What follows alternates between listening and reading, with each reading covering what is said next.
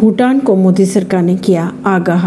भारत डोकलाम में चीन की विस्तारवादी नीति का विरोध हमेशा से भारत करता आ रहा है। डोकलाम भारत के सिलीगुड़ी कॉरिडोर के करीब है, लेकिन चीन के दबाव में आकर भूटान डोकलाम कॉरिडोर को लेकर समझौता करने जा रहा है। भूटान के इस कदर, इस कदम पर भारत ने उसे आगाह किया। अगर खबरों की माने तो दोनों देशों के बीच सीमा विवाद को जल्द से जल्द हल निकालने पर सहमति भी बन गई। चीनी विदेश मंत्रालय के अनुसार एक बयान जारी कर वोंग ने कहा कि राजनयिक संबंधों की बहाली दोनों देशों के दीर्घकालिक हितों में होगी।